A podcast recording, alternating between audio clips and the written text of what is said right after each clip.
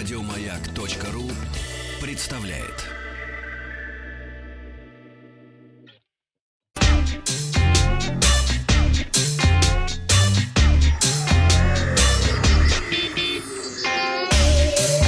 Страна транзистория. Добрый день, новости высоких технологий. В пятницу я спросил, пользуетесь ли вы приложениями Блокнот или Paint. Положительно ответило почти 65% слушателей. К новостям. В новой версии операционной системы Android 11 избавиться от фильтра красоты для селфи по умолчанию. Google запретила использовать режим бьютификации по умолчанию в Android 11. Это значит, что селфи станут более натуральными, в них появится естественный рельеф кожи. При использовании соответствующего API изменениям не должны подвергаться диаметры лица, цвет кожи и ее рельеф. Эти требования прописаны в документе Android Compatibility Definition для Android 11. Конечно, пользователи смогут сами вручную активизировать режим бьютификации, если очень захочется. Однако по умолчанию будет запускаться основное приложение камеры без фильтров. Кому-то решение Google покажется неоднозначным, особенно любителям социальных сетей вроде Инстаграма, но с другой стороны всегда хорошо, когда есть выбор. Компания Trend Micro выяснила, что хакеры стали чаще атаковать домашние роутеры. С октября прошлого года наблюдается резкий рост попыток взлома роутеров. Например, в начале прошлого года фиксировали по 9-10 миллионов попыток в месяц. В сентябре 23 миллиона, а в октябре уже почти 100 миллионов.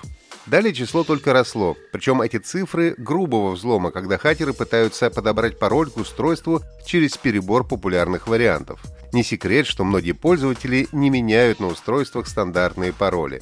По словам специалистов, проблема взлома роутеров стала особенно актуальной во время пандемии COVID-19, так как многие перешли на удаленную работу. Trend Micro посоветовали проверять журнал роутера на подозрительной активности, обновлять прошивку на нем, отключить удаленный вход, а также установить сложный пароль и менять его почаще. Опрос ВКонтакте. Вы часто меняете пароли на своих устройствах? Регулярно, редко, никогда. На прошлой неделе социальная сеть Twitter подверглась массовой атаке хакеров. Было взломано около 130 аккаунтов, среди которых учетные записи Илона Маска, Джеффа Безоса, а также многих других известных людей и компаний. Атака на Твиттер была осуществлена группой молодых людей из Великобритании и США. Согласно данным New York Times, атака была проведена под руководством человека под ником Кирк, который, по его же словам, является сотрудником социальной сети. Федеральная торговая комиссия США намерена осуществить проверки социальной сети, чтобы выяснить, соблюдали ли в Твиттере достаточные меры, чтобы защитить персональные данные пользователей. Если комиссия в ходе проверки обнаружит нарушения, то компанию могут оштрафовать. В издании также отметили, что в результате массовой атаки на социальную сеть злоумышленникам удалось получить более 120 тысяч долларов США или около 8 миллионов рублей. Возможно, уже в следующем месяце Instagram запустит свой аналог популярного видеосервиса TikTok. Сервис получит название Instagram Reels и станет доступен сразу в 50 странах. В приложении пользователи смогут делиться короткими видео продолжительностью до 15 секунд, редактировать их, накладывать различные эффекты и треки. Те ролики, которые будут пользоваться особой популярностью, будут выведены в раздел рекомендаций. Напомню, что Instagram Reels появился в тестовом режиме в Бразилии, Франции и Германии еще в прошлом году, а на прошлой неделе с ним познакомились индийские пользователи. Создатели сервиса для хостинга IT-проектов GitHub объявили о воплощении в жизнь проекта GitHub Архив. В рамках программы резервная копия всех активных общедоступных репозиториев на сайте была надежно спрятана в вечной мерзлоте на большой глубине в Арктике.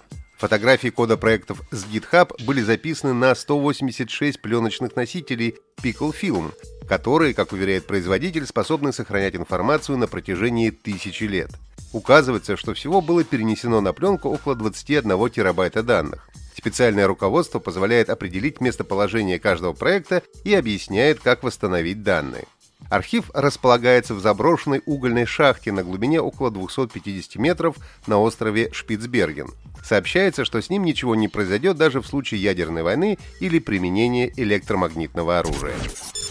В пятницу я спросил, как называется вышедшая в 1997 году игра, сделанная по мотивам книги Филиппа Дика «Мечтают ли андроиды об электроовцах?» рекламировалась как первая трехмерная приключенческая игра реального времени. Первыми, приславшими ответ Blade Runner или «Бегущий по лезвию», стали Евгения Стирова, Марат из Калуги и Александр из Курской области. Поздравляю! Задание на сегодня. Под каким номером выйдет новая версия операционной системы Android, появление которой ожидается уже в третьем квартале этого года?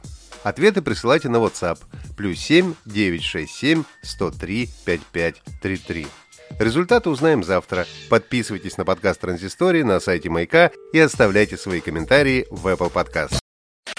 Еще больше подкастов на радиомаяк.ру.